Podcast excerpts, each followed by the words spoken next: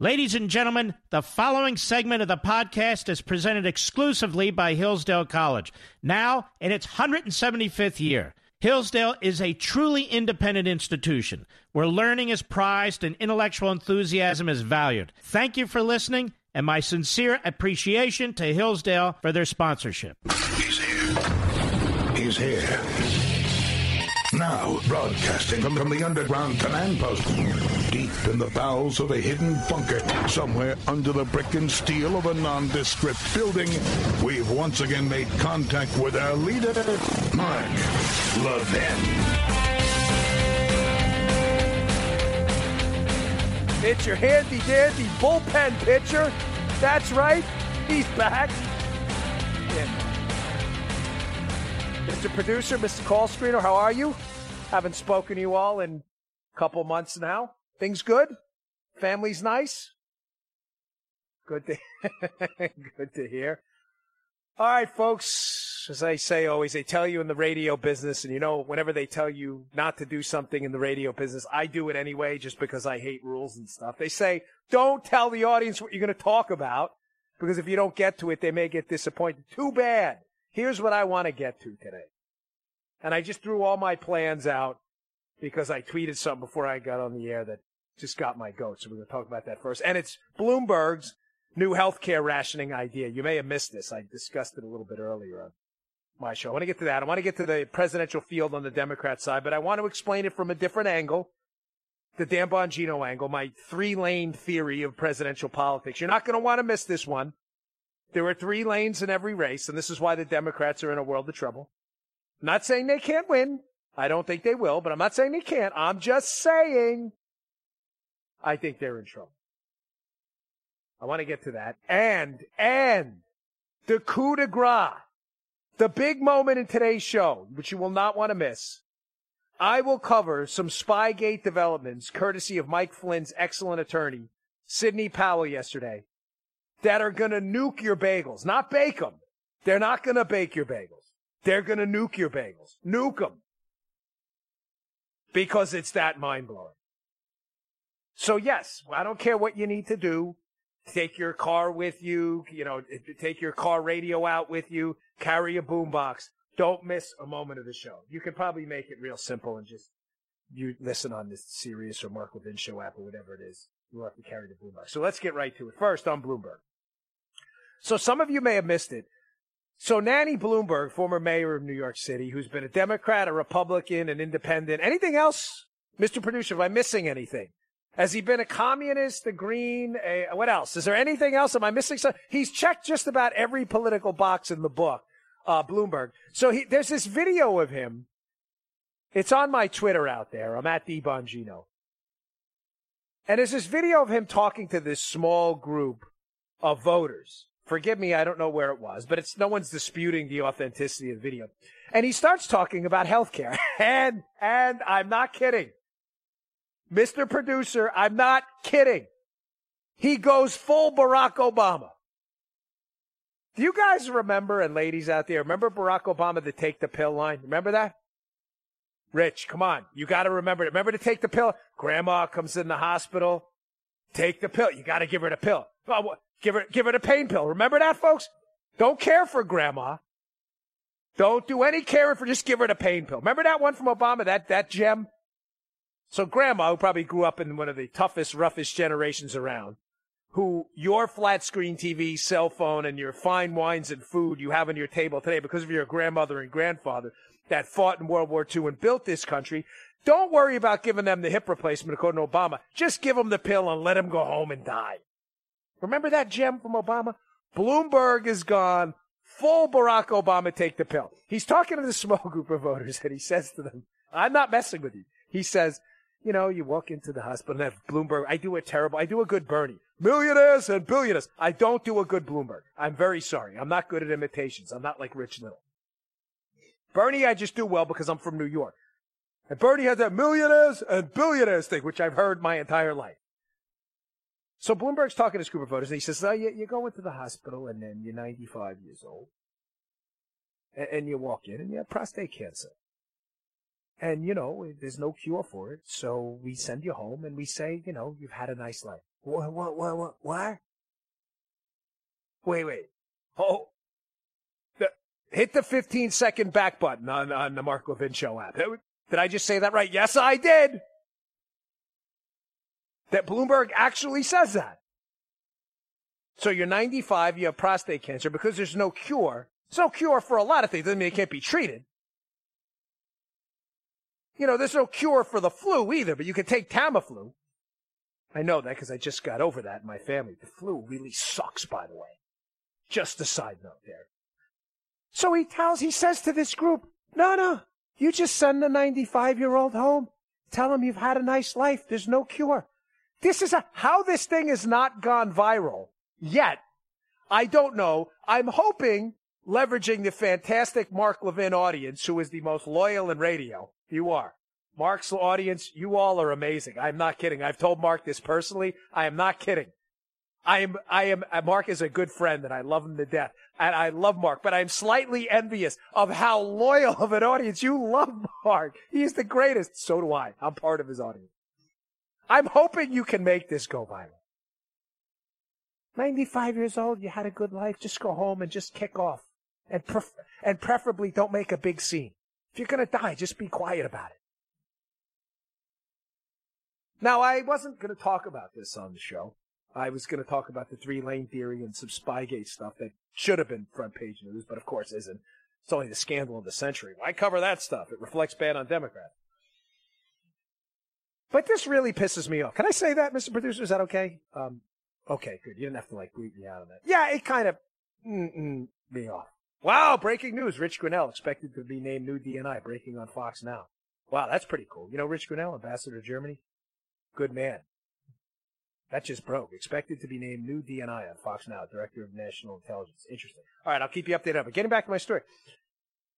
Folks, think about what he just said. And I made an analogy earlier today. I want to reiterate again to show you how serious what Bloomberg said and what Obama said about take the pill and Bloomberg, if you're 95 and get prostate cancer, will basically send you home to die. I want the liberals listening, because I know Mark has a significant number of liberals who listen to his show. I know he does, because his audience is too big not to. Because liberals have a tough time processing information, facts, and data. I want to pull it out of the emotional healthcare realm for a second, because liberals always conflate emotion with fact. They're not the same thing. I want to take that out, and I want to give you an analogy of what Bloomberg said in a different services arena, not healthcare, to show you how outrageous what Bloomberg said. If you're 95 and get prostate cancer, basically go home and die. You had a good life. I want to show you how ridiculous this is. Now, liberals, put your thinking caps on for a moment. I know this is hard. You know you're largely immune to facts and data, but give it a shot for a moment. Can you imagine if I were to say to you, debating a liberal, I'll tell you what, you're 95, you've been falsely accused of a crime. You're entitled to legal protection constitutionally, but you're 95. You've led a good life. Legal protection is expensive, is it not? It's almost as expensive as health care. Lawyers are not cheap. Good lawyers are even more expensive than doctors at times. So to be fair, to ration services, because it's expensive, like Bloomberg's saying about healthcare, right? We're not going to give you an attorney. We'd rather use that attorney's valuable services on someone younger because you're 95 and led a good life. Imagine that. Now, you're listening, and if you're a liberal, you're probably saying, oh, that's ridiculous. Is it? Is it really ridiculous, or are you ridiculous? Because I want you to think about this for a moment. I know that's hard, but try. The penalty for doing what you did with the doctor's services, his valuable time or her valuable time, the doctor, and withholding them from a 95-year-old because you're a communist rationer and not a free market capitalist, the penalty for that person is what? Death. Death. That's right, death. You'd be dead. D-E-A-D. Or in Joe Biden language, D-E-E-A-D-D-D-E-R-X-T-Y. Joe Biden can never spell anything. I'm not kidding. The penalty is you die. It's the most severe penalty possible. But making this ridiculous argument about legal services, this analogy I'm making, which you probably think is ridiculous, is actually less severe than what you're proposing.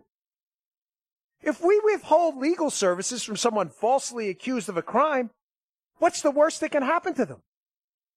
They go to jail. Mr. Producer, horrible, right? Terrible. No doubt. Nobody's disputing that. He's nodding his head. Actually, I don't know what he's doing because I can't see him. But I'm assuming he's nodding his head. Was I right? Of course. Thank you. The penalty's horrible. You find yourself in jail. But at least you're not dead. So explain to me again how ridiculous my analogy is. You want to withhold medical services, Nanny Bloomberg, and you healthcare rationing democratic socialists, there's no such thing, by the way, and communists out there. You want to ration services to people willing to pay for them. You want to withhold them. But when I mention any other service, you recoil in horror and go, oh my gosh, we can't do that. We'd rather kill them instead. Please, I'm not kidding. And by the way, if you'd like to call in, liberals, we always keep a line open. 877-381-3811. I had to double check because it's been a while. You don't want to give out the wrong number. That could be really, Bark has millions of lists. Can you imagine that? You give out the wrong number, some poor slob's phone's ringing off the hook all day. You'd have to, Mr. Producer, you'd have to bleep that one out. You would. You'd have to bleep it out. You know, we'd have to cut Dan. He gave the wrong number. 877-381-3811. That is the right number. Or as Mark says in that liner, for liberals, it's a different line, 877-381-3811. Liberals probably don't get the joke. But that you can call that number. They both work. And I'll happily think, and tell me where my analogy is ridiculous. You want to kill people to institute your ideology. Literally. Bloomberg said it, not me. By withholding medical services. But when you analogize it to legal services, oh my gosh, we can't do that. No, you can and you would. Because you're willing to do the worst thing of all. Let them die. All right, I got to take a break. That took a little bit of a turn there because I wasn't going to talk about that. But it's on my mind so much. I'm sorry. I had to get it off my plate or else I would have been thinking about it the whole show. All right, I'm Dan Bongino, in for Mark Levin, 877-381-3811 if you want to give us a call. On the other side of this break, I'll get into my three-lane theory of presidential politics and why the Democrats are in big, big trouble. We'll be right back. Mark Levin.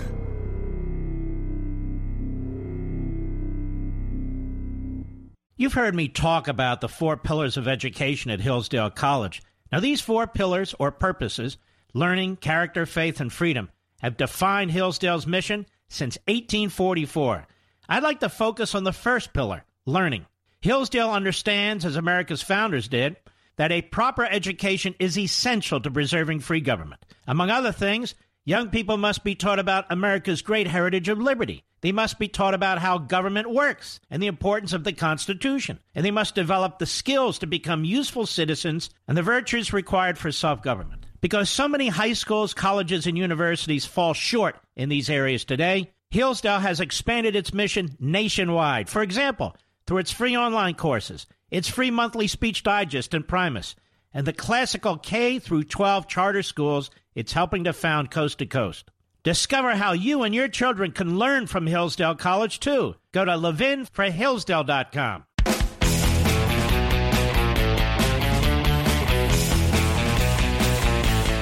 All right, welcome back to the Mark Levin Show. Dan Bongino filling in. Great one. By the way, you don't want to miss Mike Levin. You don't want to miss that. Sunday, 8 p.m. Eastern Time. New time for the past few weeks, 8 p.m. He's going to have a fantastic interview. He's interviewing, I believe it's Netanyahu, right? This is going to be amazing. You're not going to want to miss that, so be sure to tune in. All right, I told you I get to my three-lane theory. My three lanes on presidential elections, how it works. It's almost every modern presidential election has had these 3 lanes. What are they? And why are the Democrats in a world of trouble right now? I'm not predicting they're going to, I don't do predictions anymore. I'm trying to get away from that.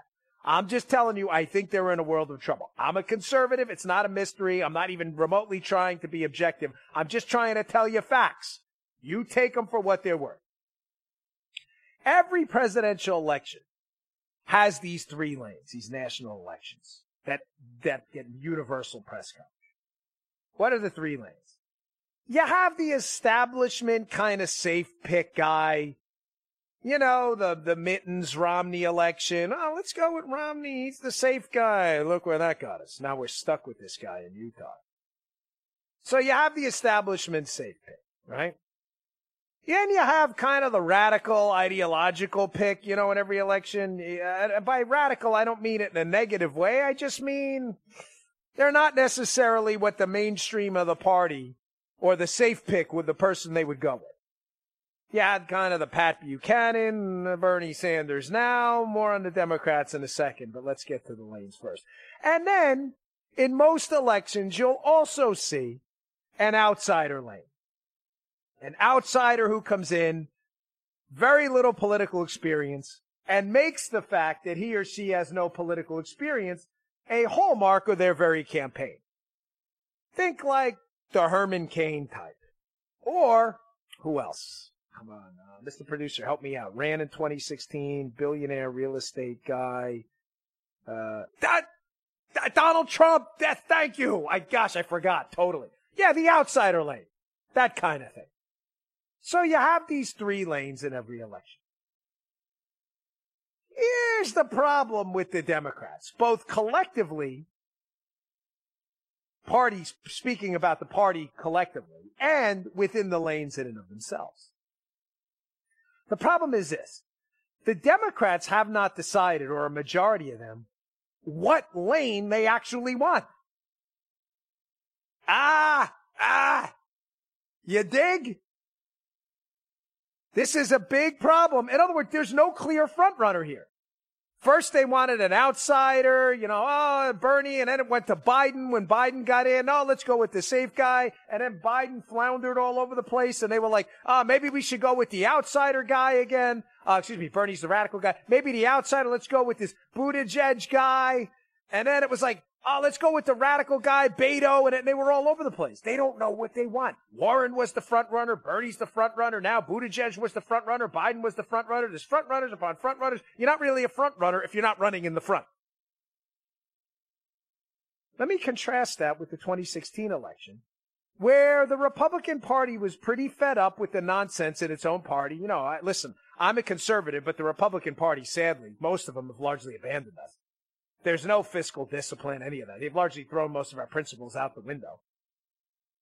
The Republican Party decided in the 2016 election, collectively, a majority of them, that they wanted an outsider. And that's how we got Donald Trump. Didn't happen right away, but we got him. The Democrats have not decided which lane they want yet. And I'm not sure they're going to decide. Now, that's a big problem. Because if most of the Democrats agree they want a safe pick, and it's Biden, and then Bernie Sanders presents himself, that's the exact opposite of what you wanted a safe pick, because Bernie Sanders ain't safe. I can tell you right now. There ain't a chance in Hades he's the safe pick. They have not yet decided what lane. All right, when we come back on the other side of this break, I'm going to get to the other problem here. They haven't decided on the lane. There's even chaos within the lanes themselves. They're in a lot of trouble, folks. 877-381-3811 if you want to join the show. I'm Dan Bongino.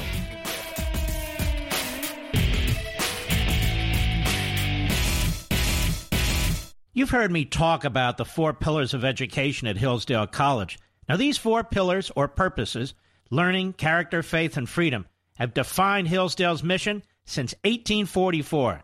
I'd like to focus on the first pillar, learning. Hillsdale understands, as America's founders did, that a proper education is essential to preserving free government. Among other things, young people must be taught about America's great heritage of liberty. They must be taught about how government works and the importance of the Constitution. And they must develop the skills to become useful citizens and the virtues required for self-government. Because so many high schools, colleges, and universities fall short in these areas today, Hillsdale has expanded its mission nationwide. For example, through its free online courses, its free monthly speech digest and Primus, and the classical K through 12 charter schools it's helping to found coast to coast. Discover how you and your children can learn from Hillsdale College, too. Go to levinforhillsdale.com.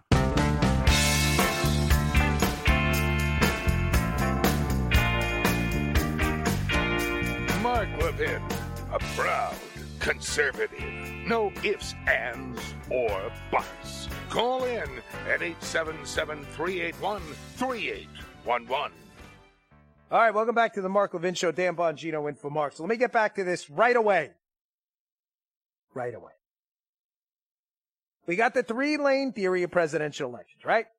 Every presidential election, you see an outsider candidate, an establishment candidate, and a radical ideological candidate. You see, whether they swim or sink is obviously up to the voters. But whether they win or lose depends on what the current tides are at the time. The Republican Party in 2016 wanted an outsider. Not everyone, but enough people, a majority of people, to get through the primary where they picked an outsider, Donald J. Trump, who then went on to win the presidency, shocking everyone. The problem the Democrats are having now is, again, they don't know what lane they want. Even they're confused. There's a large swath of the Democrat Party. I'm not calling them the Democratic Party because they're not Democratic. There's a large swath of the Democrat Party that on one hand says, I hate Trump so much, I will vote for a flawed, awful candidate like Joe Biden, super creepy, sloppy Joe, who can't even spell. It's a three-letter word. Jobs. J-O-B-S. It's actually four letters, Joe. But whatevs. I will vote for flawed, the corrupt Biden family just because I hate Trump no matter what. There's a large swath of the party that says that. There's another swath of the party that says, nope, I want full-blown socialism, rationing, healthcare rationing, the destruction of our education system and our economy in the United States because I don't know anything and I've never read a history book. So I want Bernie Sanders, and I'm not going to accept Joe or Bloomberg or anybody else. The outsider lane, supporting Buttigieg and others, are like, well, I want someone totally new. Buttigieg hasn't been corrupted, by the DC party machine, so I want an outsider like Buttigieg. He's like the Barack Obama type guy who wasn't an outsider either, by the way. They can't decide. And the problem with not being able to decide in a critical election for the Democrats like this is some of these people see things in a completely separate way and will never agree. I cannot envision the Bernie bros. If this thing is stolen from Bernie Sanders again, who's a total fraud, by the way. I'm not going to be one of these guys who defends Bernie's authentic. That's hilarious. Bernie's authentic. I'll get to that later. Bernie's the most inauthentic fraud in the whole campaign. I don't see any scenario, though, where the Bernie bros, if this is stolen from them again, vote for the so-called safe pick, Biden, Bloomberg, or anyone else. Because Bernie's been, it's the billionaires. We got to get rid of the billionaires. They are the billionaire. He's been saying this. How do you go vote for a billionaire in Bloomberg then? How do you do that? You may say, well, they're not going to vote for the billionaire in Trump. I don't know. I'm not so sure about that. They haven't decided on a lane. So that's big problem number one. The second problem, the only way to win that lane and to win an election is to come off somewhat authentic to the message relayed by that lane. I don't want to overly complicate things. What I'm trying to say is if you're going to be the radical ideological pick, then you damn well better stick to that lane in the primary. You better be a Tea Party conservative who's fiscally conservative, and you better be legit. Or if you're a Democrat, sadly at this point, you better be a full-blown communist. Warren tried to be a half communist, like she tried to be a half Indian. And that didn't work out for her. Because if you're going to marry up with a brand, I'm the radical, then you damn well better be a radical. If you're going to be the safe establishment pick, then you damn well better be safe. And what's the problem with the two, air quotes here, dreaded air quotes, we all hate them. What's the problem with the safe pick in this election for the Democrats? They're not safe. Biden doesn't even know what state he's in. His son is involved in this enormous corrupt endeavor in Ukraine, which I've covered extensively in my books and elsewhere. Mark's covered on his show. John Solomon's done tremendous work on. Before The Hill threw him under the bus in one of the most disgraceful things I've ever seen. Bob Cusack over there should be embarrassed, but that's a whole other story. Hopefully I'll get to that today during the show, too. Biden's not safe, folks. He can't even remember his own name sometimes. He's like, it's great to be back in Iowa. Sir, we're in Idaho. I mean, Idaho. It's good to be back in Vermont. Sir, we're in Texas. I mean, Texas. He doesn't know where he is. Folks, it's sad to watch. I'm not even kidding. Like, it's sad to watch. This guy could have exited stage left, Joe Biden. Not on our side. I mean, we're actually serious about our politicians. But on their side, the Democrat side, some kind of hero and icon. Barack Obama's vice president. Instead, he comes back and says, he's a broken man. He's broken. He's not the safe pick. So if you're going to be the safe pick, you better be married to that label. Now, what's the problem there in that safe lane, too? The backup plan safe pick, which is almost antithetical, right? How can you be a safe pick if you need a backup plan? You dig? The problem is they're already thinking of a backup plan because a safe pick isn't safe. And the backup plan is Nanny Bloomberg. Well, ladies and gentlemen, what's the problem in the safe pick lane with backup plan bullpen pitcher Nanny Bloomberg? Well, ladies and gentlemen, the problem with Nanny is he violates every core tenet of the modern Democratic Party. Oh, I just said it. The undemocratic party. What have they been telling us for years now? Wealth accumulation, capitalism. Oh, my, we can't have that. You evil business owners that hire people and, you know, feed people if you own farms and cure people if you own hospitals or medical device companies or pharmacology companies, whatever they may be, you're the problem. You billionaires and millionaires, you obnoxious snobs. Bloomberg's one of them. Hey, folks, Bloomberg's not a one percenter. Bloomberg is a zero, Mr. Producer, what do you think? 0.0000001%? I'm just checking. Can you do the math on that and just check it? I think there's 7 zeros. Maybe 8. 1%er. He's the 1% of the 0.001%ers. The dude is worth $64 billion. Do you know how much money that is? Do you have any idea how much money that is? That is hundreds of thousands of thousands. You could spend thousands of dollars, hundreds of thousands of times, and still have oodles of Scrooge McDuck money left over. DuckTales. Ooh, remember that? Scrooge swimming in the money. That's Nanny. That's Nanny Bloomberg, who goes after big gulps and straws and sodas and wants your guns, too. That's Nanny. $64 billion. Hey, great. I'm a capitalist. Good for you, brother. Good for you. I'm glad you made $64 billion. I'm not being a smart, rhymes with glass here. I'm not. I'm a capitalist. You created a financial services information company. Great. Good for you. Congrats, strawberry shortcake with some cherries on top and a couple candles. We'll bring you a cake, a little celebration. Great, nice work. But that's not the modern Democrats. The Democrats are all about business is evil, businesses are evil, wealth accumulation is evil, socialism is great, central planners are great, You don't pay your fair share. Pay your fair share. Have you seen my tax bill? I'm not even worth 1/1000th of what Bloomberg is worth. Believe me, I do okay. I ain't even in Bloomberg's ballpark. And my tax bill is ridiculous. You might as well flush that money down the toilet. But this is the left. How are you going to vote in the safe lane for a guy who is the evil 00000? Did you fact check that, Mr. Producer? 7 zeros, right? Okay, thank you. Just check.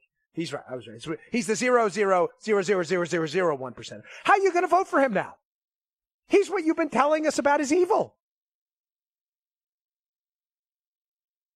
Not only that, backup safe pick, which again is antithetical to being the safe pick at all, which exacerbates your safe pick lane problem. Deep breath, Stan. I get excited talking about this because I get PO'd about it because Democrats are such suckers. Billionaires are evil. This is your guy, Nanny. Nanny going against millionaire Bernie Sanders, who's worth $2.5 million. He's a 1%er too. Oh, you didn't know that? He's authentic. Oh, yeah. What a sucker. You got suckered by that? Loser. Sorry. What a dope. You thought Bernie was one of you? He's worth millions of dollars. You know that? He's worth millions. I don't like those millionaires. What about you, Bernie? I'm not talking about me. I'm talking about other millionaires. Not me. Come on, guy. You think the rules apply to me too? I'm Bernie. What a sucker. You fell for this guy? I feel sorry for you. I'm not kidding. But back to Bloomberg being the safe pick. So he's a billionaire. You can't vote for a billionaire if you're a socialist, right? What have the Democrats also been lecturing us about? Oh, money in politics. The pernicious influence of money in politics. It's corrupting our political process. Ladies and gentlemen, please hold the potatoes at dinner. I can't take it anymore. Are you serious? If you're a liberal who's going to turn around and vote for Bloomberg, and you dare open your soup cooler again one more time about money and politics, I am going to openly laugh at you if I see it on Twitter. Money and politics, Bloomberg has spent literally, not figuratively, and I hate the word literally. It is literally the most overused word in the English language, and it's always used wrong. In this case, it's being used right. He has literally spent millions of dollars buying political influence all over the country to influence politics, Bloomberg. You just told us you don't like billionaires and money in politics, and you're going to vote for a billionaire who does nothing but spend money in politics to gain influence outside of his business ventures? That's what he does. Oh, lecture me again about how you all take the moral high road. One more problem about Nanny Bloomberg, why the safe lane is in trouble. The left loves identity politics, folks. They love it. Anybody they oppose who says anything remotely out of line, you will be immediately called a racist. If you are a conservative and haven't been called a racist, misogynist, phobophobic, istophobic, phobophobe, whatever, any word with an ist or a phobe at the end, you're not a conservative because they will call everybody that.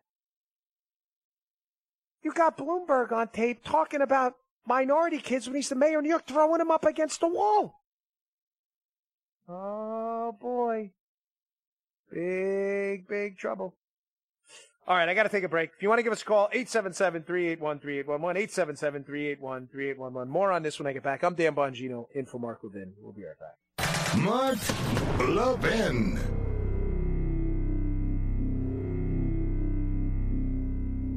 You've heard me talk about the 4 pillars of education at Hillsdale College. Now, these 4 pillars or purposes, learning, character, faith, and freedom, have defined Hillsdale's mission since 1844. I'd like to focus on the first pillar, learning.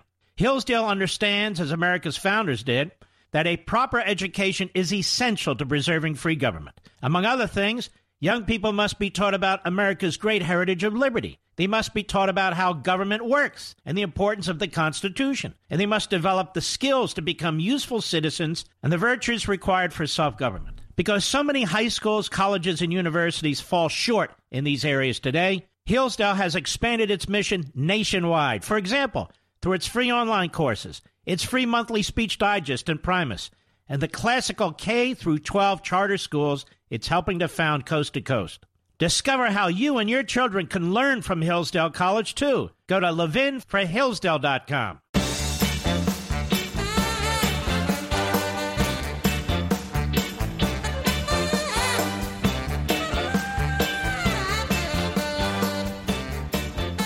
Welcome back to the Mark Levin Show. Dan Bongino in for the group. So, I've been telling you about my three-lane theory, right? Outsider, every presidential election. You got the outsider, you got the safe pick, and you got the radical pick, right? All these lanes are falling apart at the same time for the Democrats. The safe picks aren't safe, Bloomberg and Biden. The radical pick is a socialist fraud, Bernie Sanders. The guy's a fraud. I'm going to get to that in a second, but just quickly on the outsider pick and why the Democrats are in a world of trouble. The outsider pick is no outsider at all. The outsider pick is Pete Buttigieg. This dude's no outsider. This guy's run for every position in Indiana. He's the mayor of South Bend, and the guy is a focus group living in his living room. Did you ever notice he never says a word, a syllable, an utterance, or a sentence that doesn't sound like it came from a Democrat focus group? I have never in my life seen a guy, politician, I take that back, maybe Obama, but a close second, Buttigieg, who says so much while simultaneously saying nothing at all. Nothing. Zero. Listen to this guy's answers. It's like he wakes up in the morning. There's a focus group waiting for him in his living room. He sits down with a cup of chock full of nuts, whatever coffee he drinks, maybe Sanko, who the heck knows, right? Dunkin' Donuts. Sits there, he's sipping his coffee, and he's looking around with the focus group, and he says, so I think I'm going to get a question today about gun rights. Here's the way we answer that. We're going to open up by how we love the Constitution and the Second Amendment. Yes, that sounds good. That'll appeal to the Republicans and the conservatives. Then we're going to say how weapons of war are bad. Okay, that sounds good. That'll appeal to the liberals who don't know what weapons of war actually mean. And then we're going to talk about how human life is valuable. That'll appeal to independents and everyone. That's great. Then it's like Buttigieg says to the focus group, okay, but are we going to make a policy prescription in there? No, we're not going to do that, Pete. We're just going to talk for a long time about those things and just pretend we're saying something. And Buttigieg, sipping his coffee, goes, yeah, okay, that makes sense. This guy never says anything. Ever. Ever. He never says anything. He's not an outsider. He doesn't talk like an outsider because he's not. Now, the left missed this phenomenon with Donald Trump. They said, oh, my gosh, he's so brash. He says things politicians don't say. Here, I got a gavel here. Exactly. That's the point. The verdict is in. You missed the boat. Head, hand, over your head. That was the whole point.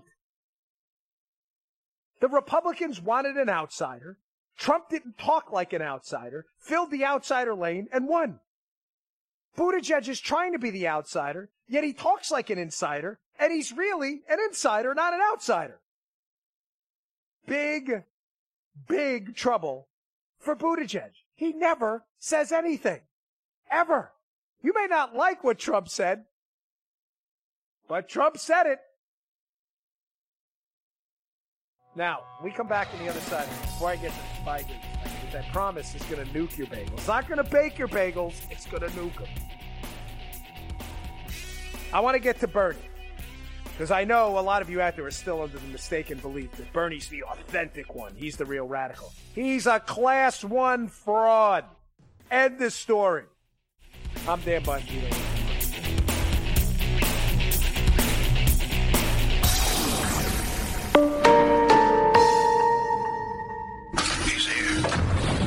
Here.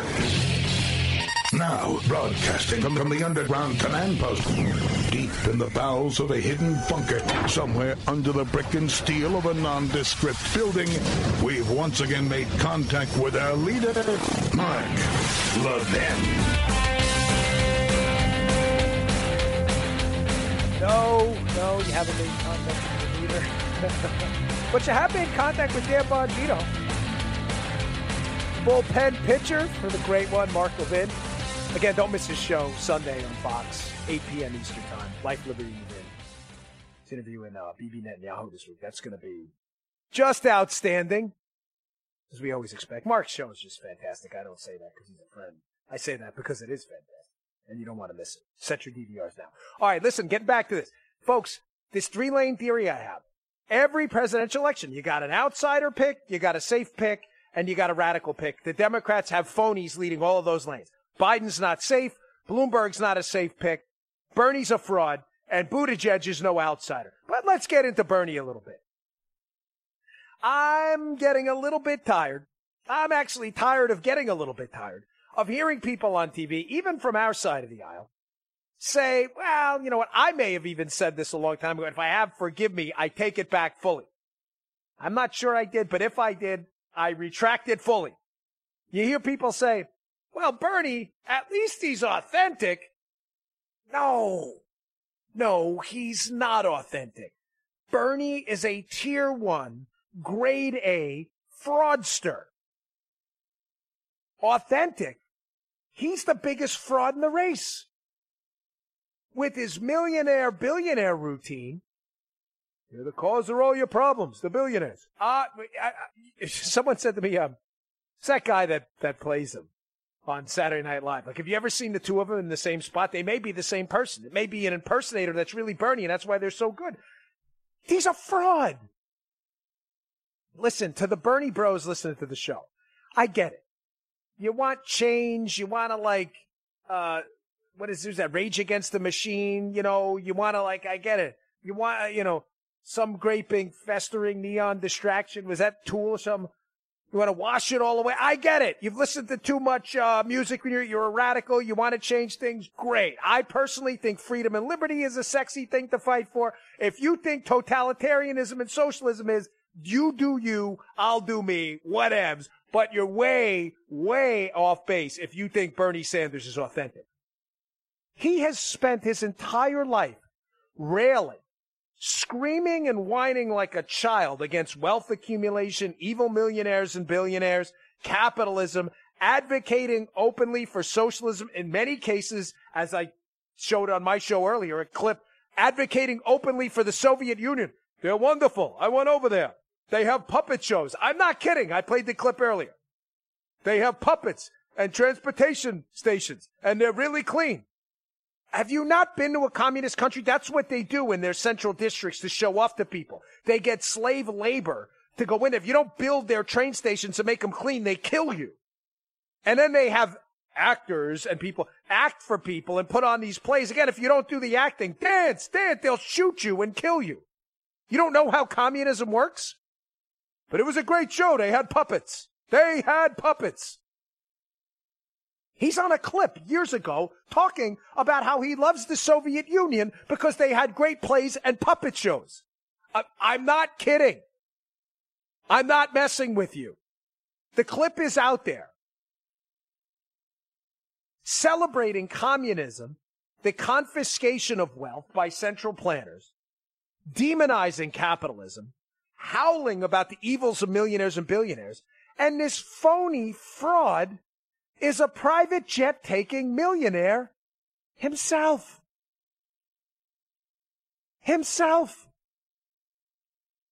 But worse than Bloomberg, because at least Bloomberg created a service people pay for.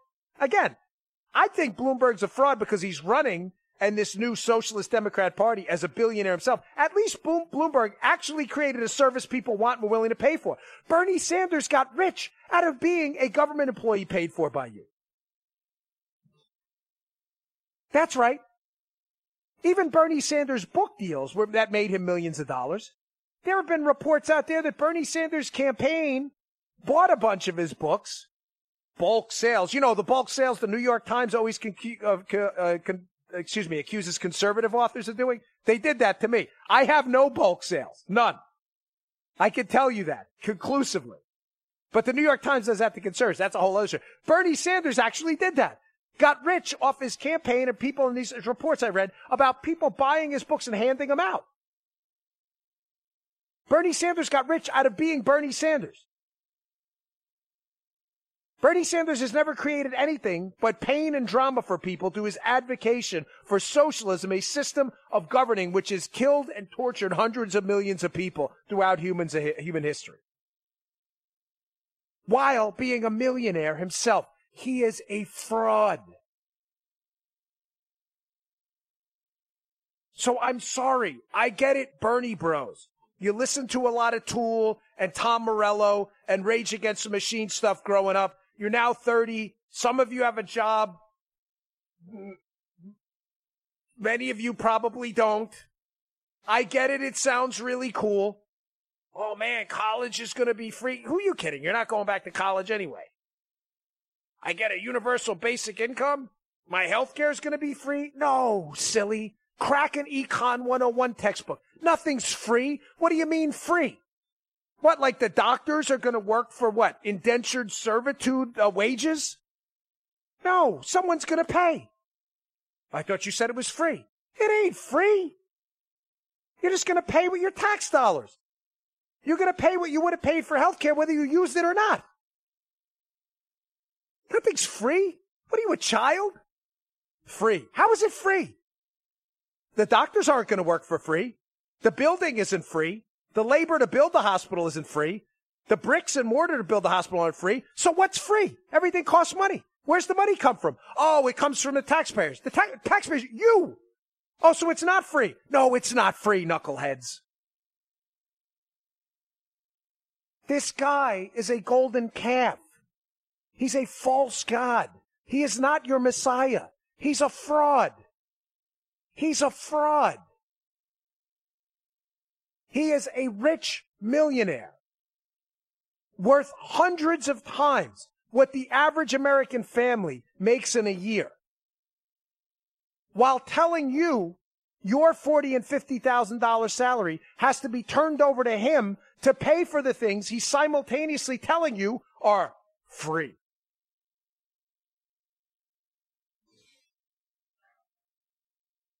Folks, please, to the Bernie bros out there, wake up.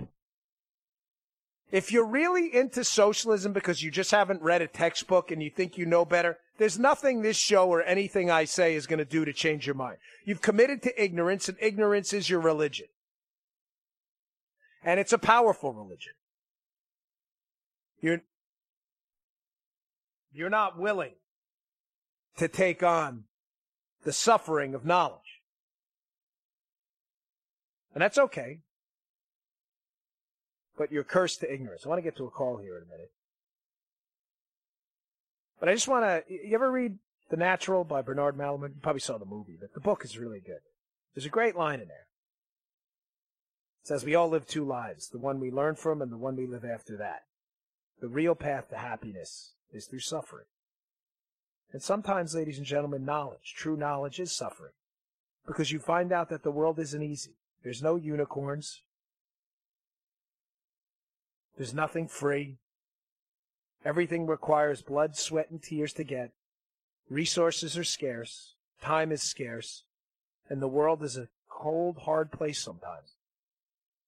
But at least when you know that and you have that knowledge, and you're willing to take on the suffering of knowledge, you're willing to try to fix it and make marginal improvements each and every day to lessen that suffering just a little bit for everyone else. You're not willing to do that if you're a Bernie bro.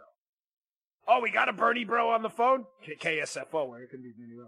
Let's hear what you have to say. Kenny from Santa Rosa, California. First caller of the day. Always love to start off with someone who's on the other side of the aisle. What do you got to say? You think Bernie's real? That's kind of hysterical, but go ahead. You called him a totalitarian, which is totally off base. He is absolutely not a totalitarian. And as far as him being authentic, why is he not? No. He's a fraud. I'm not even going to get to the authentic because you can't do math. But why is he not a totalitarian? When has he ever advocated for that? He's always advocated. I want you to go to my show and listen today to Bernie Sanders himself talking about the wonders of the Soviet Union, the marvels of their central planning system. You know, the same totalitarian system that wiped out millions of people and put them in gulags, that system. Kenny, have you ever cracked a history book? Just checking. When? Do you know what the Soviet... Oh, let me start easier questions because this may be hard for you. You're clearly not that bright. Have you ever heard of the Soviet Union first? That's Okay, the answer is no, you haven't heard of the Soviet. Okay, get to your second point about how he's really authentic. He released his tax returns like every president has since 1974. Oh, okay, okay, this is great. Folks, this is why I love what liberals call, because no one makes liberals look dumber than liberals. Get this guy off the phone. Goodbye. No one makes liberals look dumber than liberals themselves when they call. So now it's not a matter of Bernie for decades telling us the evils of being a millionaire or billionaire. None of that matters. It's that he released his tax returns, which, by the way, he always has an excuse. This year he's not releasing his tax returns according to the schedule, right? He released his tax returns, even if he did, and because he makes millions and rails against millionaires, it's okay because he released his tax returns. Dan Bongino, please. Libs, that's why we always leave a line open. Mr. Call Screener, is this not why we do this? I don't get to fill it often, but when I do, sounds like a commercial, right? This is why I love when liberals call in. And I get it. Some of you will tweet me, let them talk. I can't. They say so many, I'm not even kidding. They say so many dumb things. If you don't stop them after the first dumb thing, they'll give you 15 more dumb things, and you'll forget to counter the first dumb thing. The first words out of Kenny's mouth were, he's not a totalitarian. Have you ever actually listened to what Bernie said about totalitarian systems? Of course you had. You don't know what you're talking about.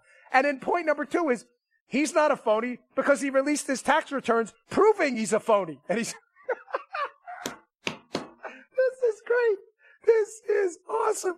I'm talking to my camera like I'm on TV. I do this Mark show from the same studio I do Fox on. I'm looking at the camera like I'm talking to you at home. I'm actually waving to it, too. Mr. Call Screener, best man.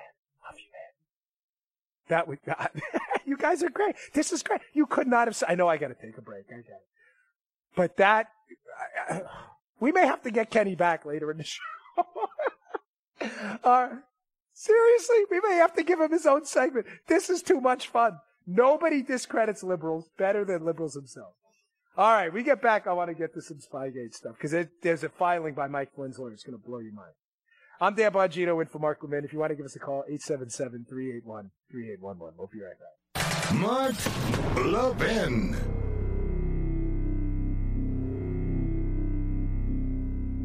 In today's digital age, where cyber threats loom larger than ever, safeguarding your personal information is paramount. So why is Congress considering a law that could put your credit card data at greater risk of being hacked and exposed to foreign networks? This Durbin Marshall credit card bill could jeopardize your financial data, make it more susceptible to cyber intrusions. It's a controversial bill that proposes a shift in billions of dollars worth of consumer transactions to payment networks that lack the robust security measures consumers rely on. Who could possibly want that? Well, the answer? Woke corporate megastores seeking to inflate their multi-billion-dollar profit margins. The Durbin Marshall credit card bill will undermine our safe and convenient payment systems and endanger your data security. It's time to take a stand. Visit electronicpaymentscoalition.org. Make your voice heard. Tell your senators to oppose the radical Durbin Marshall credit card bill, paid for by the Electronic Payments Coalition.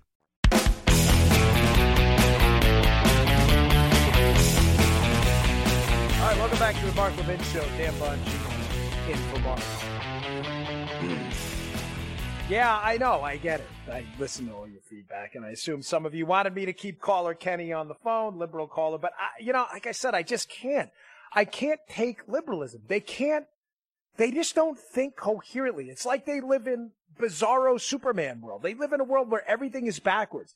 That caller before, for those of you who missed it, call in to defend Bernie, claiming he was authentic, Kenny from KSFO, which is out in the West Coast, and was unbelievably making the claim that Bernie's not a fraud, Bernie's the real deal because he released his tax returns showing he's a millionaire. What? Wait, what?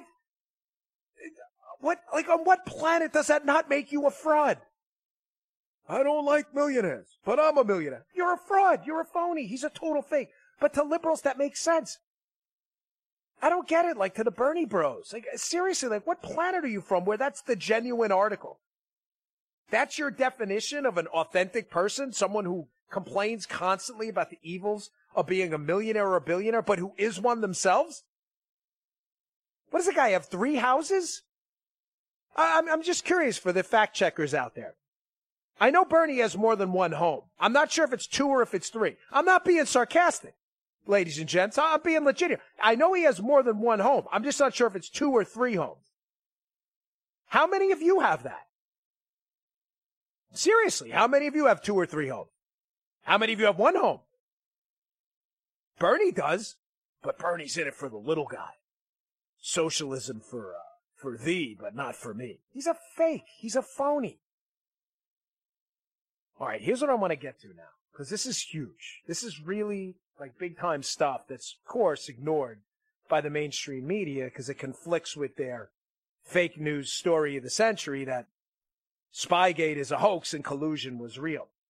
So most of you know Lieutenant General Mike Flynn, who was being falsely prosecuted for lying to the FBI when the FBI themselves said Flynn didn't lie. Flynn has since rescinded his guilty plea. You may say, why did he plead guilty? There was a long list of reasons. He was being pressured. I believe him, by the way. But he was not guilty of a crime. It's clear as day, Mike Flynn did nothing wrong. Mike Flynn was ruthlessly prosecuted by this out-of-control Justice Department, and his new attorney, Sidney Powell, has been just setting the world on fire, and has said to Lieutenant General Flynn, you're going to rescind your plea, and not only that, you're going to rescind your plea, and the general obliged, of course, they rescinded it, but we're going to start fighting back. And she put in a court filing yesterday, and in this court filing, ladies and gentlemen, there are some gems. I mean, some golden nuggets of information that it's a real shame real journalists aren't covering it. And let me preface it for you before we go to this break, because I want to tell you what's ahead, because you can't go anywhere. You got to listen to the show on the phone, the app, the car radio. I don't care what it is. What if I told you, and for my regular listeners, you've heard this before, because it's a theory of mine for a long time, and now I'm almost positive it's true. What if I told you that this entire Spygate thing from the beginning started with Mike Flynn, was about Mike Flynn from the beginning, morphed into a Donald Trump operation later on, and that the CIA under John Brennan was so determined to take Flynn out that they duped the FBI, who willingly took it. I'm not giving them a pass. I'm going to explain this. But they duped the FBI into opening up a FISA case to legally spy on the Trump team in order to make sure Flynn was taken out. What if I told you that? What if I told you that when you line up the evidence, the case is pretty crystal clear that they were using intelligence back channels to do it? If I told you that, it'd be pretty devastating, wouldn't it? I'm going to make the case for you on the other side of this break. You're not going to want to miss it. I'm Dan Bongino in for Mark Levin. You want to give us a call? 877-388.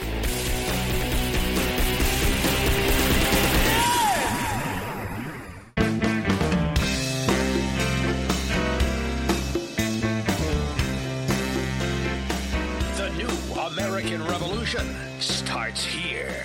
The Mark Levin Show. Call in at 877-381-3811. All right, welcome back to the Mark Levin Show. Dan Bongino in for Mark. So here's what I want to get to in this block here. I want to talk about Mike Flynn, Lieutenant General Mike Flynn, patriot, man dedicated to this country, a man with a military resume. Just when you read it, you want to, like, pop up and salute.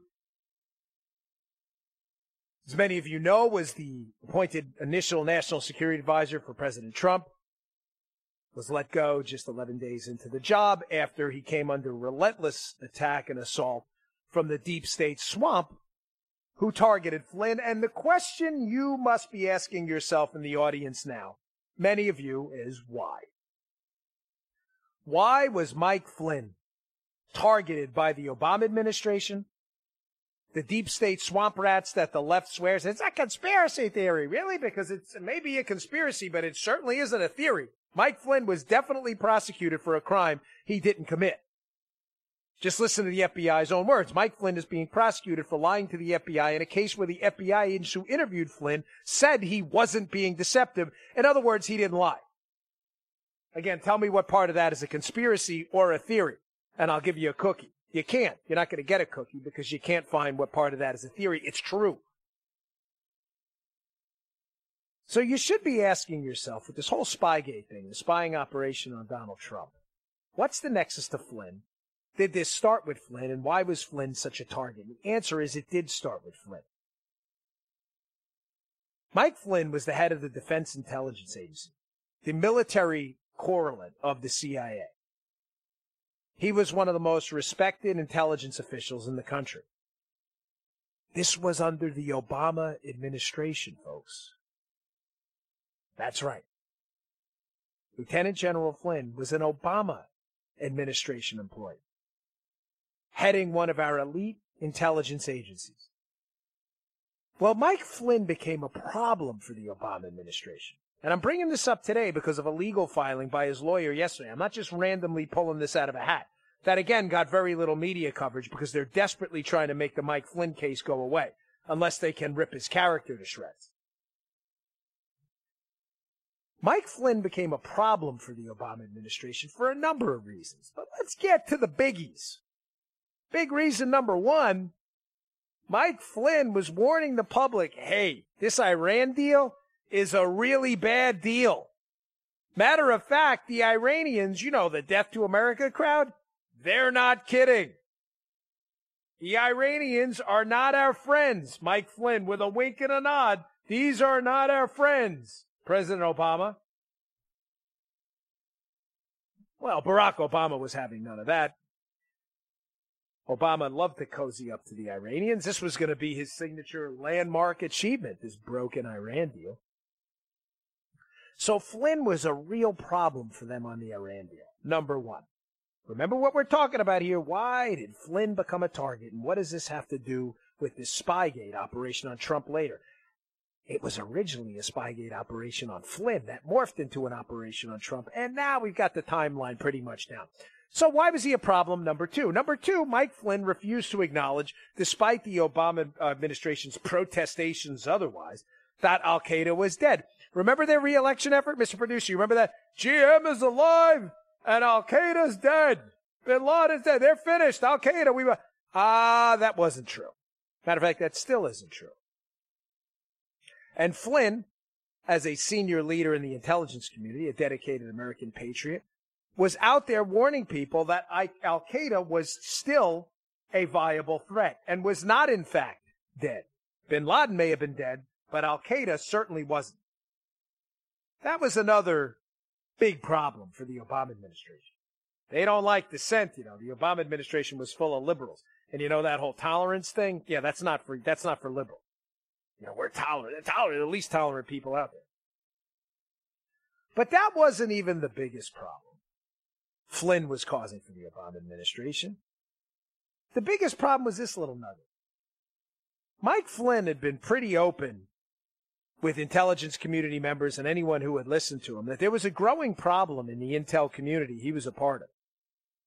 And that growing problem was weaponizing the intelligence community, not for intelligence gathering, but for political purposes. Folks, that may sound like a small reveal. It's not. I promise Flynn was big, big trouble for intelligence insiders in the Obama administration who were using intelligence assets and foreign back channels to not gather intelligence to keep the country secure, but to battle their political opponents. Case in point, I could give you a number of stories. I'm just going to give you one in the interest of time. I'm not sure how many of you remember when the Iran deal negotiations were going on. Do you remember the scandal that broke out? It was rumored that Brennan and the CIA were spying on Capitol Hill staffers to see who was in and who was out on the Iran deal. There were rumors of foreign back channels to feed people information about what countries were supporting the Iran deal and what countries weren't. Ladies and gentlemen, there were rumors about information gathering operations on domestic lawmakers to see who was in and who was out. This is not intelligence for national security. This is political intelligence that was being gathered. Flynn had all of it. Flynn knew exactly where the bodies were buried. He knew where the unmarked graves were. Flynn was a problem. Flynn became a bigger problem when later Donald Trump took him under his wing and Flynn became an advisor. I don't mean to demean Flynn's experience in that way. I didn't mean to say it like that. That's poorly worded. Flynn's a patriot. Take him under his wing is kind of condescending. But helps him, you know, he joins the team. Flynn joins the Trump team, later becomes the national security advisor, and becomes a huge, epic, colossal threat to the Obama administration that now knows what? Oh, my gosh. If Trump wins the election, which he later does, and names Flynn national security advisor, Flynn knows where the unmarked graves are. We can't have this guy out there talking about the weaponization of the intel community. So what do? They double down, of course, and they weaponize the intel law enforcement community again to make sure that the Trump team is destroyed and Flynn in the process. Now, how do we know this? Well, if you follow some of the excellent reporting, I mean actual reporting, not like the fake news reporting out there in the media like The Hill and all with Bob Cusack and that failed operation. But The Hill, what a joke. The Hill is as a friend of mine just DM'd me, they're trying to be Politico 2.0. You know, The Hill, they attacked John Solomon today ruthlessly, their own reporter, because he exposed this Ukraine scandal with the Democrats. What a joke. I used to think Bob Cusack over there was a good guy. He embarrassed himself today. But Flynn knows where all the bodies are buried. Chuck Ross did some reporting at the Daily Caller, and we find out as far back as 2014, Mike Flynn is invited to a dinner over in London. And the people involved in putting on the dinner and the invites, shockingly, are some of the very same people alleged to be the big players in the Spygate dossier scheme on Donald Trump. Wow, what a shocker. Did you get the date right, Dan? Yes, I did. In 2014, Mike Flynn, an outspoken, a guy sounding the siren, the clarion call. This Iran deal's a problem. The intelligence community's broken. We need to fix it. Back as far back as 2014, when Obama is still president, Flynn is targeted by some of the very same Spygate players spying on the Trump team later. Who? Well, again, Chuck Ross, the Daily Caller, is a piece. It's from a while ago, but in one of his pieces, if you just Google Chuck Ross, Daily Caller, Richard Dearlove, Stefan Halper, Christopher Steele, Flynn, put those names in there. You'll get all his pieces. There's a bunch of them. Sorry, I had an itch in my head. You'll see that a former MI6 spy master for the UK, a guy by the name of Richard Dearlove, shows up at this dinner in Cambridge with Mike Flynn, back in 2014, and the dinner, someone had a role in setting up the dinner, and that someone is Stefan Halper. Yes, the same FBI spy who was spying on members of the Trump team, Carter Page and George Papadopoulos. Wait, that same spy, as far back as 2014, was working with former UK intelligence people at a dinner Flynn's invited to, where allegations of Flynn colluding with a Russian, Svetlana Lokhova, start to emerge, who is completely eviscerated these charges, by the way. Folks, Flynn was a target as far back as 2014. They wanted this guy out. Out. He had to be silenced. He can't talk. He'll blow up this whole thing the Obama administration was doing, using the intelligence community as their pet political oppo research outlet. They can't have that. The problem is, at this 2014 dinner, where there's a Russian, she's actually a UK citizen, Svetlana Lokhova, but she was Russian-born. They start alleging, oh, Flynn was talking to this Russian. You start to hear whispers later on, a whisper campaign that, gosh, I think Flynn was engaged in some inappropriate behavior with that Russian-born woman at the Cambridge Center. All false charges, all made up. The Russian collusion thing, ladies and gentlemen, starts as far back as 2014. And Mike Flynn is public enemy number one for them. So now that we've got the background, that the same people, you may say same people, yeah, the same spy, Halper, involved in setting this dinner up, is the same spy spying on the Trump team later during the election. You may say, well, what's the connection to this guy Dearlove, this former head of MI6, who's at the dinner with Flynn in 2014? Mr. Producer, follow me. I'm going to need you're going to have to be the audience ombudsman referee during the break here. Tell me if this makes sense. The same guy at the dinner, Richard Dearlove, happens to be very close with who? No way. The author of the dossier, Christopher Steele. He even vouches for him in the Washington Post. Oh, Steele, he knows a ton about Russia. This guy's great. He's so wonderful. We love Christopher Steele. And he works with Stefan Halper at Cambridge, where they work at this Cambridge Intelligence Seminar. Is it just possible that the Obama administration, in an effort to take out Mike Flynn, knowing they can't domestically spy on him due to laws against that type of thing, you know, the Constitution and all, that they were using foreign intelligence officials to circumvent U.S. spy laws to try to tarnish and destroy the reputation of Mike Flynn? And that the operation only heated up when he started speaking out on behalf of Donald Trump, and heated up a whole lot when he became the incoming national security advisor? I got to take a break, but on the other side of this break, I want to lay out a devastating timeline of how the CIA, knowing there's only so much they can do to gather intel on Flynn and tarnish him in the media. Remember, the CIA is not a law enforcement entity. They need this guy locked up and spied on, but they can't do it themselves. So I believe Johnny Brennan, this snake, lies and pushes the FBI to his political contacts to start this case. And I think the evidence is overwhelming on what he did. When I give you the timeline next, it'll all make sense. Don't go anywhere. I'm Dan Bongino, in for Mark Levin. We'll be right back. Mark Levin.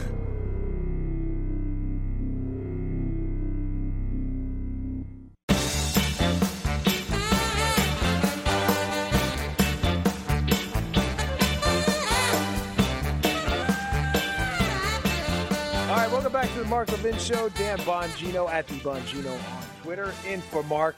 So we're talking about the Spygate thing. We were kind of joking in a break. I was watching. You ever watch Dave Portnoy, his pizza reviews? I can't get enough of them. One bite. Everybody knows the rules. If you've watched him, you know what I'm talking about. And he always eats the whole pizza. He never takes just one bite.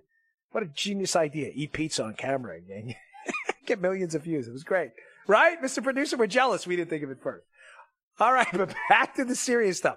I told you before the break, and I'm going to make this case for the rest of the show, the CIA under John Brennan put a bullseye on the back of Lieutenant General Mike Flynn, who was about to blow the whistle on the political weaponization of the intelligence community, and they were not going to let it go, ladies and gentlemen. And Mike Flynn's new attorney knows exactly that's what happened, and that's exactly the reason Mike Flynn is in court right now being prosecuted by DOJ folks who are desperate to shut him up.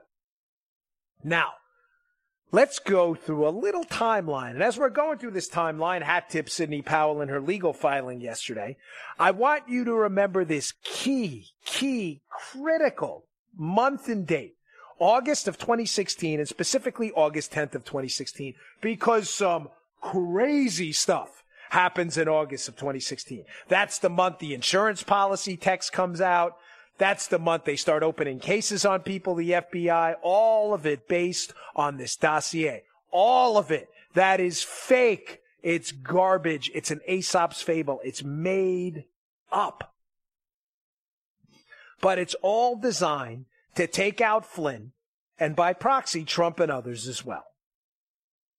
Now, why did Flynn have a target on his back? We went over that because he knew where the bodies were buried in the intelligence community, and he had worked in the Obama administration. I believe he was about to blow the whistle on all of this.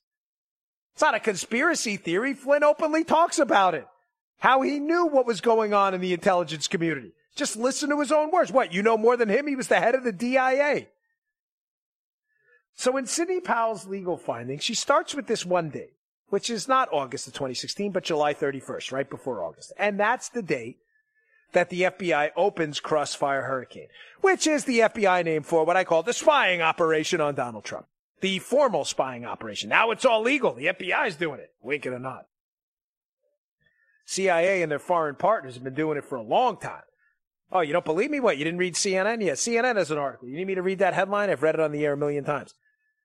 British officials passed intelligence on Trump officials to the Obama administration. Yeah, that's a CNN article by Jim Sciutto and Pamela Brown. It was openly reported on the public that the Brits were feeding information to the Obama administration on the Trump team. Wait, I thought that was collusion. No, not when Democrats do it. It's not. It's supposed to be celebrated when Democrats do it. It's only a crime when Republicans are alleged to be doing it and don't. But on July 31st, they open up Crossfire Hurricane. But, there's a key date, August 10th, just 10 days into the next month. They open up cases specifically. Crossfire Hurricane's a blanket case against the Trump team.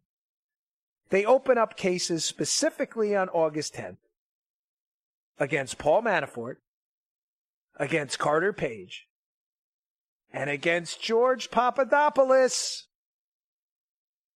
But they don't open up a case specifically on Lieutenant General Mike Flynn. Wait, Dan, time out there, buddy. You told us Flynn was public enemy number one, that the CIA had a target on his back. Oh, they did. But the FBI needs information to open up a case on Flynn, and they got nothing. When I come back on the other side of this break, I'm going to tell you something that magically happens on August 10th that's going to open your eyes. Don't go anywhere. I'm Dan Bongino.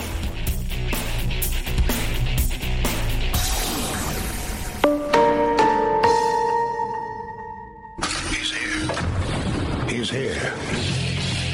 Now broadcasting from the underground command post, deep in the bowels of a hidden bunker, somewhere under the brick and steel of a nondescript building, we've once again made contact with our leader, Mark Levin. All right, welcome back to the Mark Levin Show. Dan Bongino filling in for Mark. You know, no matter how many times, I'm not messing with you, no matter how many times I do this, or I've done this in the past, when you come back from a break on Mark's show, there's this like dead air moment. What is it, Mr. Producer, like 4 or 5 seconds, but you hear nothing. I don't know, whatever it is, I don't know the behind-the-scenes stuff. Satellites linking in, who knows? Flux capacitors connecting, who knows? I don't know. I don't know the technical side. Yeah, all right, exactly. And every time I'm like, did we disconnect? Because everything's done over the internet, all that stuff. Every single time. It only happens every break, every time I'm here. But I always, for that 4 or 5 seconds, my heart skips just a few beats. Every single time. You think I'd learn my lesson. Right? You know what I'm talking about, right? He's telling me. You did. All right. I'm like, gosh, please tell me they're still there. All right. Get back to the good stuff. So I told you before the break, the CIA wanted Mike Flynn. The CIA under John Brennan, they wanted Mike Flynn gone. Mike Flynn was about to blow the whistle on what the Obama intelligence community, not all of them, but some higher-ups, had been doing, not in the name of intelligence, but in the name of politics. Flynn was public enemy number one, and they had to make sure that he went away. Well, listen, it's not a Jason Bourne movie. There's only certain things they can do to Flynn. So what's the best way to make Flynn go away? Well, the best way to make Flynn go away is to work with your buddies to make sure he's fully discredited, labeled the conspiracy theorist, and never taken seriously again by the intelligentsia. And how do you do that when you're a Democrat administration? You work with your allies. Your allies? What do you mean, foreign allies? No, I mean the media. Come on, your allies. You know, media, Democrats, same thing. You know the deal. I mean, the media are full-time liberal activists. I mean, you're surprised by that? You don't take the media seriously, I hope. I mean, they only got wrong the two biggest stories of the century. They told us, Spygate's a hoax! Collusion's real! The story, of course, was backwards. Spygate was real and collusion was a hoax, but no worries, they got two of the biggest stories of our time wrong. So, back in 2014, they set up Mike Flynn. They send him over to this dinner over at Cambridge. He goes over this dinner where he's there with this Richard Dearlove, a former British spy master who's friendly with Christopher Steele, who later writes the dossier, who's also friendly with Stefan Halper, who goes on to later spy on the Trump team and also helped set up the dinner. And all of a sudden in the media, later on, you start seeing these sprinklings of stories about how at this dinner, Mike Flynn could have been a Russian colluder. What better way to make an intelligence professional in the United States go away quickly than to allege that he's a traitor, colluding with the Russians? Oh, my gosh. The problem is it was all bull. You can fill in the rest. Rhymes with hit. So, They're spying on Flynn, planting these stories in the media. And you know what? They're really not getting what they need to get done on Flynn. They need him totally destroyed.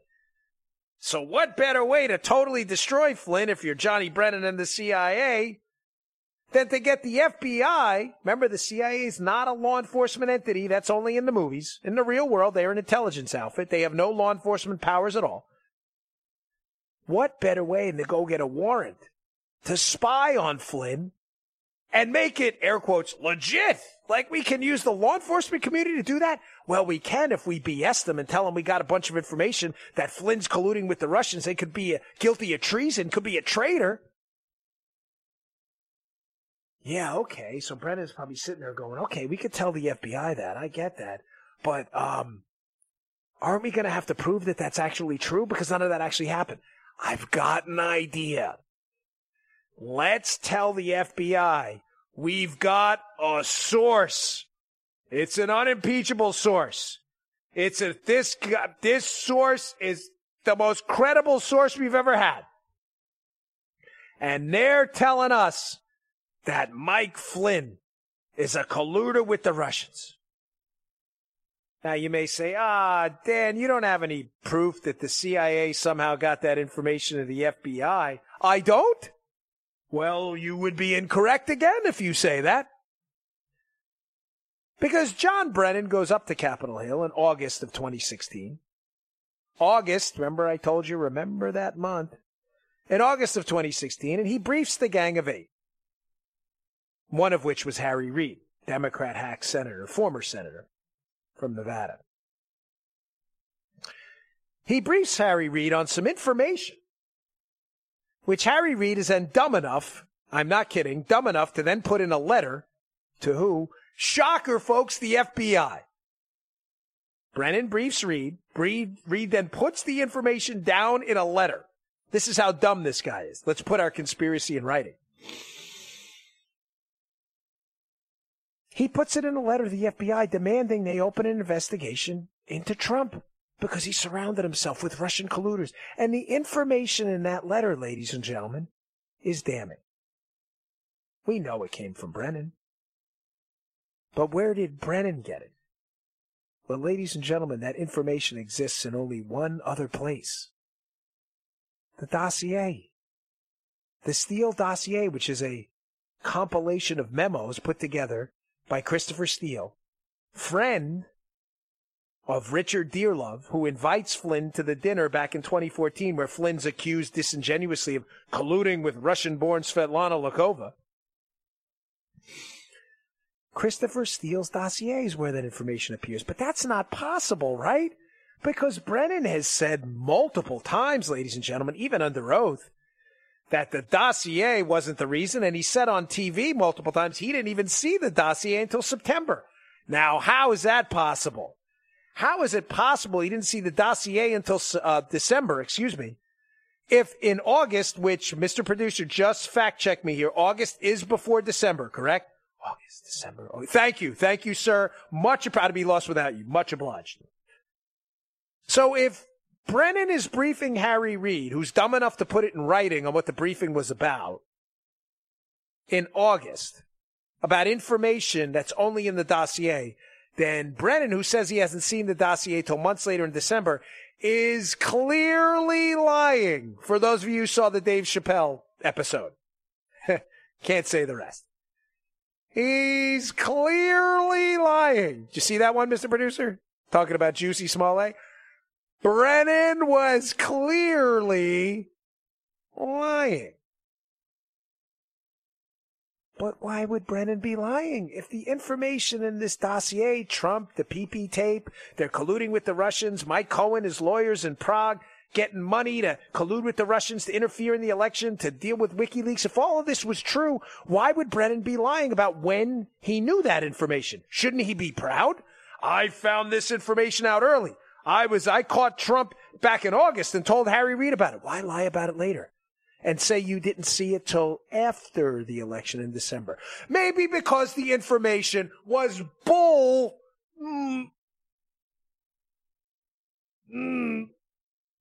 Rhymes with Pitt. And Brennan knew it. the whole time. Brennan knew he was telling Harry Reid, who was going to pass on to the FBI, a bunch of colossal garbage, and was hiding where he got it from, a paid political opponent of Donald Trump, Christopher Steele, who was being paid by Hillary, and hid where he got it from to make it seem like it was really serious from a credible source. Matter of fact, we know now, thanks to the IG's report, Horowitz's report, we know that the intelligence officials that were dealing with this case in the intel community were very reluctant to give up who their sources were. Why? Oh, well, that's common tradecraft. Is it? In a case where you're spying on a presidential campaign and the FBI is mildly curious as to where you're getting your information from, are you sure that's the way you want to go about this? So here's where the case gets just fascinating. So they open up the case, the FBI, on July 31st. Crossfire Hurricane, the big blanket case to spy on the Trump team. But on August 10th, they specifically open up cases on Manafort, the FBI that is, Manafort, George Papadopoulos, and Carter Page. But not Mike Flynn. Why not? Because they don't have anything on Mike Flynn. Well, what did they have on Manafort? Well, Alexandra Chalupa, formerly the DNC, is working with Ukrainians, yes, this is a fact, to gather fake information about Manafort in this fake black ledger, so they think they've got something on him. They think they've got something on Carter Page because the FBI is openly lying about his contacts with Russians, which were... was Carter Page working for the CIA to contact Russians, but the FBI was altering emails to make it out like Carter Page is spying for the Russians. Yes, that happened too. So they think they've got a case on him because they're lying about it. And they think they've got a case on George Papadopoulos because the FBI finds out in the spring, contrary to what they're telling the public, that George Papadopoulos had this meeting with Alexander Downer in Australia and may have said this Hillary's email thing. But what have they got on Flynn when they open up the cases on August 10th? They've got nothing. But the CIA needs Flynn in there. They need Flynn taken out. And I believe Andy McCabe, the deputy director at the FBI at the time, he doesn't like Mike Flynn either. So something happens on August 10th and a day later when the FBI doesn't open up a case on Flynn. Someone at the CIA, and I'm going to get to this after the break, probably says, Houston, we got a problem. The Bureau's opening up cases, but not on the guy we want. They still haven't opened up a case on Flynn. Brennan probably says, don't worry, I've got the perfect solution. And on the other side of the break, I'll tell you what that solution is. I'm Dan Bongino, in for Mark Levin. We'll be right back. Mark Levin.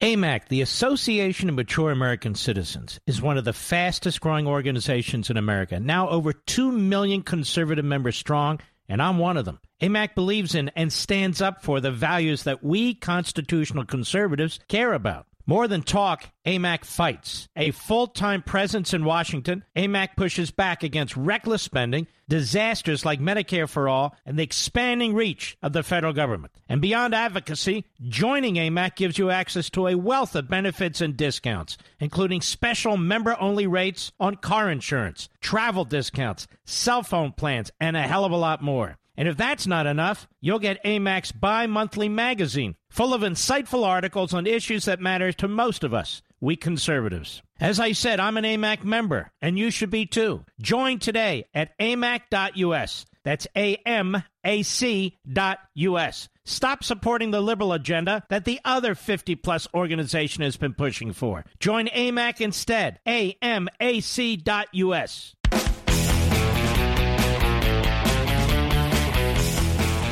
Welcome back to the Mark Levin Show. Dan Bongino in for Mark Levin. Just a quick note, folks, because I'm not trying to sell you anything. I'm just throwing it out there if you're interested. If you've been listening to this whole thing, my revelations here about Spygate and what they've been doing here to Flynn, it's in my book, Exonerated. It's my second book on the topic. I wrote the book Spygate, too, but Exonerated covers a lot of this, how the Mueller probe tied into it and everything. So these details are there. They're out there. Just FYI. Again, I'm just throwing it out there. I'm getting a lot of tweets. That's why. But getting back to my point here. So on August 10th, the FBI opens up cases against Paul Manafort, Carter Page, and George Papadopoulos, but not Mike Flynn, which probably has John Brennan at the CIA quaking in his boots because that was the whole point. We got to take out Flynn. He knows where the bodies are buried in the intel community. We can't have Flynn running around as an authority in the Trump administration, exposing all the devious crap we pulled with Obama. We can't have that. So what do? Well, what if we give the FBI more information on Flynn and say, hey, wink and a nod, maybe you guys who opened up cases on August 10th against Manafort, Page, and Papadopoulos, maybe you should open up on Flynn too. Maybe if we gave you some more stuff, we'd make it easy for you. Well, golly, what shows up on August 10th? Mr. Producer, hold your horses, buddy. You're never going to believe this. On August 10th, seemingly like magic, after the FBI doesn't open up a case on Flynn, wowee, a dossier memo appears, dated, shocker, August 10th, that says Mike Flynn has been corrupted by the Kremlin. They're paying for some of his visits and activities. Whoa, what a coincidence, huh? Huh? How did that happen? CIA, John Brennan, you know they're getting information from Brits overseas who are spying on Mike Flynn for the Obama administration because the CIA can't do it themselves. Those same Brits know Christopher Steele, who produces the dossier for Hillary to attack Trump and Flynn. They pushed the FBI to open a case. They open a case on everybody but Flynn on August 10th. And then magically on August 10th, the same Brit that the same Dearlove and the other guys who targeted Flynn in 2014 are working with magically produces a memo for his dossier dated August 10th, which provides enough information, crazy, to at least get the FBI to say, wow, maybe we should give another look-see to this Flynn guy. Oh, but that's not it. Again, I want to hat tip Sidney Powell, Mike Flynn's fine attorney. Excellent attorney. Fantastic attorney. Who put together this gem of a timeline in her court filing yesterday, defending Mike Flynn against this police state onslaught. But something else happens. Because I'm guessing that Steele's August 10th memo, otherwise known as one of the memos in the dossier, the FBI is probably reading this going, this is some thin gruel. Listen, I am not, capital N-O-T, giving a pass to the FBI. I'll read to you some of their texts before the show is over about how they kind of are suspicious about this whole thing and they do it anyway. I'm simply suggesting to you the FBI has to go into court and an agent has to put up his right hand and swear that this information is true. They knew it wasn't true. They knew it was false. But they at least want to pretend for a minute it's true. Like, give us something, not just innuendo and a crap dossier about the pee-pee tape and stuff like that. So my guess is the FBI goes back to whoever their sources are, whoever's pushing them through John Brennan, because I'm not sure Brennan did it directly or did it through politicians. But they probably said, we're going to need something more than this memo in the dossier. This is thin gruel. Well, wouldn't you know, Mr. Producer, get ready again. Today's just full of coincidences. He said, lay it on me, bro. Lay it on me. Something happens on August 11th, the next day. Because they needed to seal the deal and make sure the FBI was going to open up a case to spy on Mike Flynn, who knew where all the bodies were buried. Well, because I don't want to start this and stop it before the break, I'll tell you on the other side of the break what happened on August 11th. But let me give you a little bit of a hint because I hate teasers. I can't stand them, even though they're good for radio ratings. They drive me crazy. You're like, just tell us. Someone magically reappears and goes and talks to the FBI on August 11th and has a lot of information to share about the people involved in this case. Wow, what another odd coincidence, huh, folks? Crazy how that happens. I'm Dan Bongino, and for Mark Levin.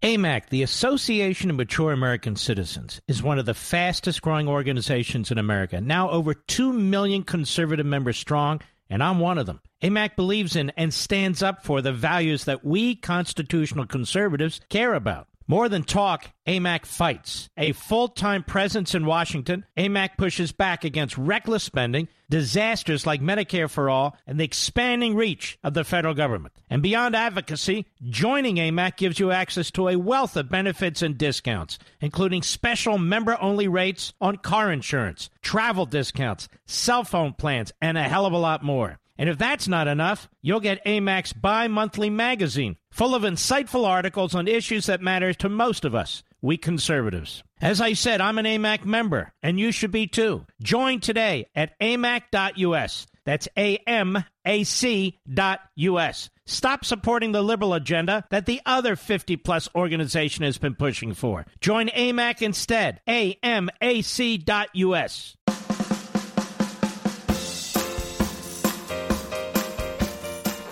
Americans meet to defend liberty and defeat tyranny. Call the Mark Levin Show now at 877-381-3811. All right, welcome back to the Mark Levin Show. Dan Bongino filling in for the great one. Out of the bullpen. We always miss him. So as I was telling you before the break, CIA wants Mike Flynn. John Brennan can't stand Mike Flynn, wants to take Mike Flynn out. They've been targeting him as far back as 2014. They're pushing everybody and their mother to investigate Mike Flynn. They get the FBI to open up a case, but they won't open up a case against Mike Flynn. August 10th, they open up this case against Papadopoulos, Page, and Manafort, but not Flynn. And clearly, Johnny Brennan and some of his intel people who don't like Mike Flynn are really annoyed. So, voila, what happens? All of a sudden, out of nowhere, Christopher Steele collaborating with these intel people who know Brennan and know the American intel people, produce a dossier memo on the same day, which conveniently names Mike Flynn. But that's not it. That may not have been enough. And Johnny Brennan and his intel acolytes who want to make sure Flynn is taken out, they got to be darn sure the FBI opens up a case because, as I said, the CIA can't do it. They're not law enforcement. You got to destroy this guy. And what if Christopher Steele's memo dated August 10th, the same day the FBI doesn't open up a case against Flynn, doesn't? What if that's not enough? Someone's probably sitting around CIA with Johnny B saying, well, I've got an idea. Let's go to our go-to guy who helped us set up the 2014 dinner with Mike Flynn at Cambridge where we accused Mike Flynn of being a Russian collaborator. Let's go back to our buddy who's been spying on the Trump team the whole time, Stefan Halper. Now, wouldn't it be just insane if Stefan Halper were to show up the next day on August 11th after John Brennan freaks out because there's no case open against Mike Flynn? Well, let's go to Sidney Powell, Flynn's attorney's legal finding, and let's find out what happened on August 11, 2016. Okay, quote, August 11, 2016, the FBI agents met with Stefan Halper, source 2, a known CIA operative of questionable dealings, who was paid covertly through the Office of Net Assessment in the Pentagon. Whoa, isn't that crazy? What are the chances of that, Jack? That they need Mike Flynn, the intel community needs this guy gone, he's about to show you where all the bodies are buried? What the Obama administration was up to? The FBI doesn't open up a case. Christopher Steele magically appears on the same day. Look, I got some information on Flynn. You may want to open up a case. And if it's not enough, the next day, who shows up? Stefan Halper, the same spy spying on the Trump team to brief the FBI again. Was that about Flynn? What was he saying about Flynn? Or was it the same thing they were saying about that 2014 meeting? Flynn's colluding with the Russians. And the FBI, according to the Horowitz report, when they meet with Halper, they're just, ladies and gentlemen, put on your game faces. They're just stun the FBI. Stunned with a wink and an eye. That Halper seems to have information about all these people in the case. Probably Flynn, too. They're just stunned. Stunned. This case is such colossal BS. Now, I'm going to take some of your calls. Some people have been holding for a long time. 877-381-3811 if you'd like to call in. I will get to some of your calls, I promise. But I just want to wrap this up here because I started this by saying to you that it's clear to me, John Brennan and his CIA. Not all of them, just this upper echelon folks who were involved in this. Clearly wanted Mike Flynn taken out as far back as 2014. And I believe they lied to the FBI about who their source was. Their source for this entire line of garbage was this same British cabal. Dearlove, Steele, and Halper. It was the same people they were using in 2014, the same people they used to fabricate the Flynn stuff about Lokhova. It was the same people they used to fabricate the dossier. But they couldn't tell the FBI that because Halper and Steele are working with the FBI too. And the FBI's telling everybody, hey, look, we got this information from Halper and Steele that confirms what we got from the CIA. It confirms nothing. It was the same information, knuckleheads. You may say, come on, Dan, the FBI knew the whole time. Did they? You sure? I'm not giving them a pass.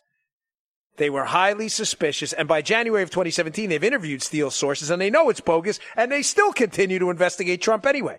They did get no pass at all. I'm simply suggesting to you that Brennan, I believe, was lying to them about him getting the information from Steele, too, to make it seem like when Steele fed it to the FBI, it was confirmed. What's my evidence? Oh, don't worry. What did you think? I was going to say something without evidence? Come on, I'm not a liberal. We actually use facts and data here, unlike these liberal knuckleheads. I'm not like a journalist, air quotes. You know, they don't use evidence and stuff. We actually do that here. Let me read to you a text in October from Peter Strzok, who is the lead FBI investigator in this case. A text to his girlfriend, FBI lawyer Lisa Page. I say it's a text, folks, because it is a text, meaning he's texting his girlfriend. He doesn't think this is going to be read on the Mark Levin show in February of 2020. This is not some ruse. This is him clearly in a private conversation saying things which you would assume would be true. He's not trying to hide it from the Mark Levin show audience. He had no idea his texts were going to become public. Here is the lead FBI investigator talking to his girlfriend. I'll translate it for you. Don't worry in the end because it's a little complicated. But before I read it, the gist of this is him telling his girlfriend, I think we got duped by the CIA, just like I told you. Here's the text, quote. When he says the reporting, by the way, he's talking about Steele's dossier. Stroke texts. He says, we got the reporting on September 19th. Looks like blank, it's redacted. Got it in early August. Who is that? Looking at blank's replies to me, it's not clear if he knows if and when he told them. But blank and blank talked with blank. They're both good and will remember. It's not about rubbing their nose in it. I don't care if they don't know. I just want to know who's playing games, who's scared and covering. I totally get it. They'll never be provable. Whoa. Can I translate that for you? We got the dossier on September 19th, Strzok is saying. I think the CIA, or whoever's feeding it to them, got it earlier and are lying to us and making pretend this information they got on Trump, that's in the dossier, they got from someone else, which means it's, wow, it's verified. Someone else said it too. It's the same person. But Strzok doesn't seem to care. He realizes something's rotten in Denmark, that it's probably the same information everybody's pretending is different information, or the same information from a different source, corroborating it. It's the same guy. What else do we know? We know that Lisa Page, his girlfriend who he's texting, on the record up on Capitol Hill, in an answer to Congressman Mark Meadows, good Republican, who's leaving his position there, solid Republican congressman out of North Carolina, is specifically asked the question if she believes Steele was a source for the CIA. And she responds, no, that would be unusual if he was. You may say she could be lying. She could. Ladies and gentlemen, I don't think she was. It's the one time, I think, in this case, she was genuinely telling the truth. Brennan was the puppet master here. They wanted Flynn taken out. The Bureau didn't open up a case on Flynn. They opened up a case on the other three. Brennan's probably pissed. Sends in Halper. Sends in another dossier from Steele. Pretends it's from some other source they have. It's from a source. We can't tell you who it is.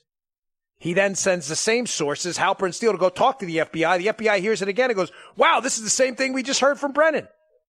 All of a sudden in October, Peter Strzok starts to put two and two together. Everybody starts to panic. Big trouble. Big trouble. Now it's all coming out. All right, I said like a few calls. Let's see. Let's go to Sean. Is that Clipstown, Pennsylvania? Sean, are you still there? What do you got for us, buddy? No, I was going back to kind of the beginning of the show there. I was going to say that I think that Bernie Sanders is absolutely an authentic socialist. Wait, time out. I know exactly where you're going to go with this, but go ahead anyway. I know what you're going to say, but I know this is good. Go ahead. He's the guy that says, in smoke-filled rooms, socialist is for the unwashed masses, not for us elites who are going to sit on top of the society and run the whole thing. Yeah. And to me, there's nothing more authentic than a socialist who has that position, and that's Bernie Sanders. Sean, I hat tip to you, my brother. I stand corrected. Sean is correct. I'm not messing with Sean or anyone else. Bernie is authentic. Sean is right. Authentic socialists are phonies by nature because it's never socialism for me. It's socialism for thee. So Sean, I want to thank you. Is it Clipstown, Pennsylvania? Is that right? Clipstown, PA. Yes, sir. I want to give a shout out to Clipstown, Pennsylvania. Sean has represented you well. Dan Bongino is apologizing. Sean is correct. Mr. Producer, can we go wipe that portion of the show out, please, and replace it with this segment on loop? He is authentic. Sean, thanks for the call. You're correct. You are absolutely right. Bernie is an authentic socialist. Socialists are authentically frauds. They only want socialism for you, not for them, and that's what Bernie does. Folks, I'm sorry. Sean is right. Good. That's an excellent call. That's why I took him first. Mr. Call Screener on fire today. We've only had two, but you are 2 for 2. We had Liberal Kenny, who exposed liberalism for what it was before. That, of course, was great. He only got about 5 words out, but that's all we needed. All right, let's take another one. What do you think? Let's go to my old hometown. Let's go to Jimmy from New York. Well, Brooklyn, I was a Queens guy, but close enough. Jimmy, what do you got for us, buddy? We're in a lot of trouble with the left, You get one caller who sounds crazy, but when there's millions of them, they vote. And that's a problem. But there is a way the left could win. You caught me here. I was just coming back. Listen, Jimmy. Take a breath, brother. It's only national radio, 9 million people listening. But, listen, Jimmy, on a serious note, I've been doing this for a long time. And the reality is, it's just me and you talking. There may be millions of people listening. But when I first started doing radio, can I take a point of personal privilege, Jimmy? I know it's your moment on the air, but I just want to throw this out there because I want to put you at ease a bit. When I first started doing radio, it was a little bit anxiety-provoking because you're thinking, gosh, all these people are listening. And you know what the reality is, Jimmy? I'm sitting in my office up in my house in Stuart, Florida. There's nobody here. It's pretty quiet. I'm watching Fox, and it's just me and you, brother, having a conversation. The fact that millions of people are listening, it doesn't matter. And after a while, I started thinking about it that way. And that's the way I handle radio now. Got something to say? I'm going to say it. Now, Jimmy, now that we put everybody at ease, the airwaves are yours. What do you got to tell millions of listeners out there?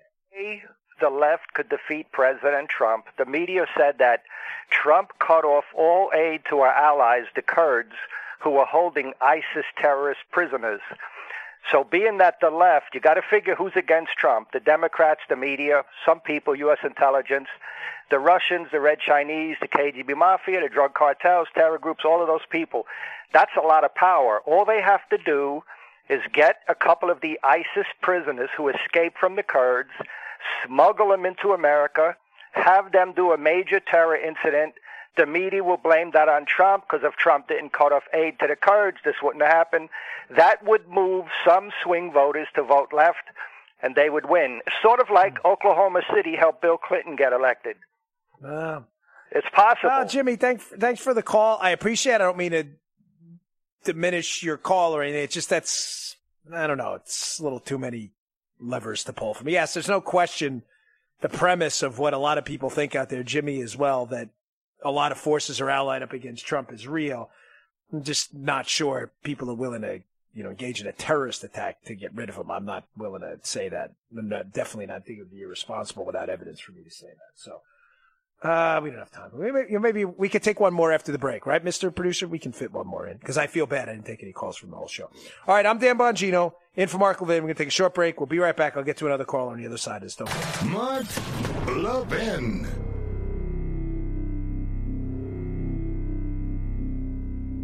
AMAC, the Association of Mature American Citizens, is one of the fastest-growing organizations in America, now over 2 million conservative members strong, and I'm one of them. AMAC believes in and stands up for the values that we constitutional conservatives care about. More than talk, AMAC fights. A full-time presence in Washington, AMAC pushes back against reckless spending, disasters like Medicare for All, and the expanding reach of the federal government. And beyond advocacy, joining AMAC gives you access to a wealth of benefits and discounts, including special member-only rates on car insurance, travel discounts, cell phone plans, and a hell of a lot more. And if that's not enough, you'll get AMAC's bi-monthly magazine, full of insightful articles on issues that matter to most of us, we conservatives. As I said, I'm an AMAC member, and you should be too. Join today at amac.us. That's AMAC.us. Stop supporting the liberal agenda that the other 50-plus organization has been pushing for. Join AMAC instead, AMAC.us.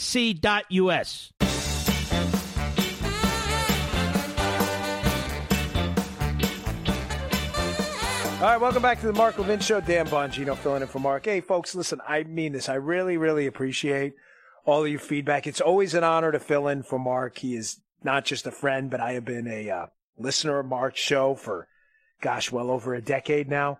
And it's always an honor to be here. I always like to thank the producer today and the call screener. You guys are great. Mr. Producer, Mr. Call Screener, I'm not sure if you're comfortable with your names out there or what anymore. But you guys did a great job. You gave me two great callers, Kenny and whoever that last guy, Jimmy from Brooklyn, was. We appreciate it. You guys are great. Thank you very much. And thank you for all the feedback on social media. I do appreciate it. Me and Mr. Call Screener, they were talking shop about radio during the break, some of our radio catastrophes. Live radio is interesting. My show is taped, so if we screw up, we're just like, cut it out. We'll get back to it later. Live radio, it doesn't work that way. All right, let me get to one last call, and we're going to have to bounce for the night. If you want to check me out later, I'll be on Laura Ingram's show, by the way, on Fox tonight after the Trump rally, commenting on what's sure to be another explosive rally. Let's go to Donna. I got to take Donna. Donna in Frederick, Maryland. Donna, how are you? You always call. How's everything going? Hi, Dan. I'm doing very well, thank you. You covered so much ground today. And I want to say, with respect to the assisted suicide that former Mayor Bloomberg was referencing. Yeah, it disgusts me to no end. I've got veterans that are in my family that are well in their 90s, and they deserve so much better, and we all have to look after them. And then my second point is a wise person once said the media is all sound bites and snapshots. And I've got a snapshot in my mind. Wow. A really wise person said that. That person's so smart who said that. That person's a genius. Who said that? Yours truly. Oh, dear Bongino. I'm just messing with that. That's my line. Thank you, Donna, though. That's really sweet of you. That is my line. Politics is snapshots and sound bites. I almost got that's really funny. That's a whole other story. I'll have to get to another time. But no, I appreciate it. Thank you very much. Hey, I got to run, Donna, but I want to kind of talk about something Donna said quick before we get off the air because I only got a minute left. Donna's right. Bloomberg's lying about a 95-year-old person who you're going to send home and not treat for prostate cancer because they lived a long life is a disgrace. Ladies and gentlemen, you all know out there, that was our greatest generation. These are the men who stormed the beaches of Normandy. Your freedom and liberty is thanks to them. They built this country, the buildings you reside in, the farms you eat your food from. the very freedom and liberty that enables you to speak freely, practice your religion, assemble and petition the government in this wonderful place we call America was a gift from them who were willing to put their lives on the line to preserve it, growing up in a much harder time than we have now. These were children of the Great Depression. These were the warriors who stormed those beaches in Normandy. For Mike Bloomberg to tell them, oh, because you're 95, we're going to send you home from the hospital and just kind of let you die peacefully because you've led a long life is a disgrace. And it's epidemic on the left right now. All right, folks, I'm Dan Bongino, filled in for Mark Levin tonight. Always appreciate the opportunity. I'm sure I'll see you all soon.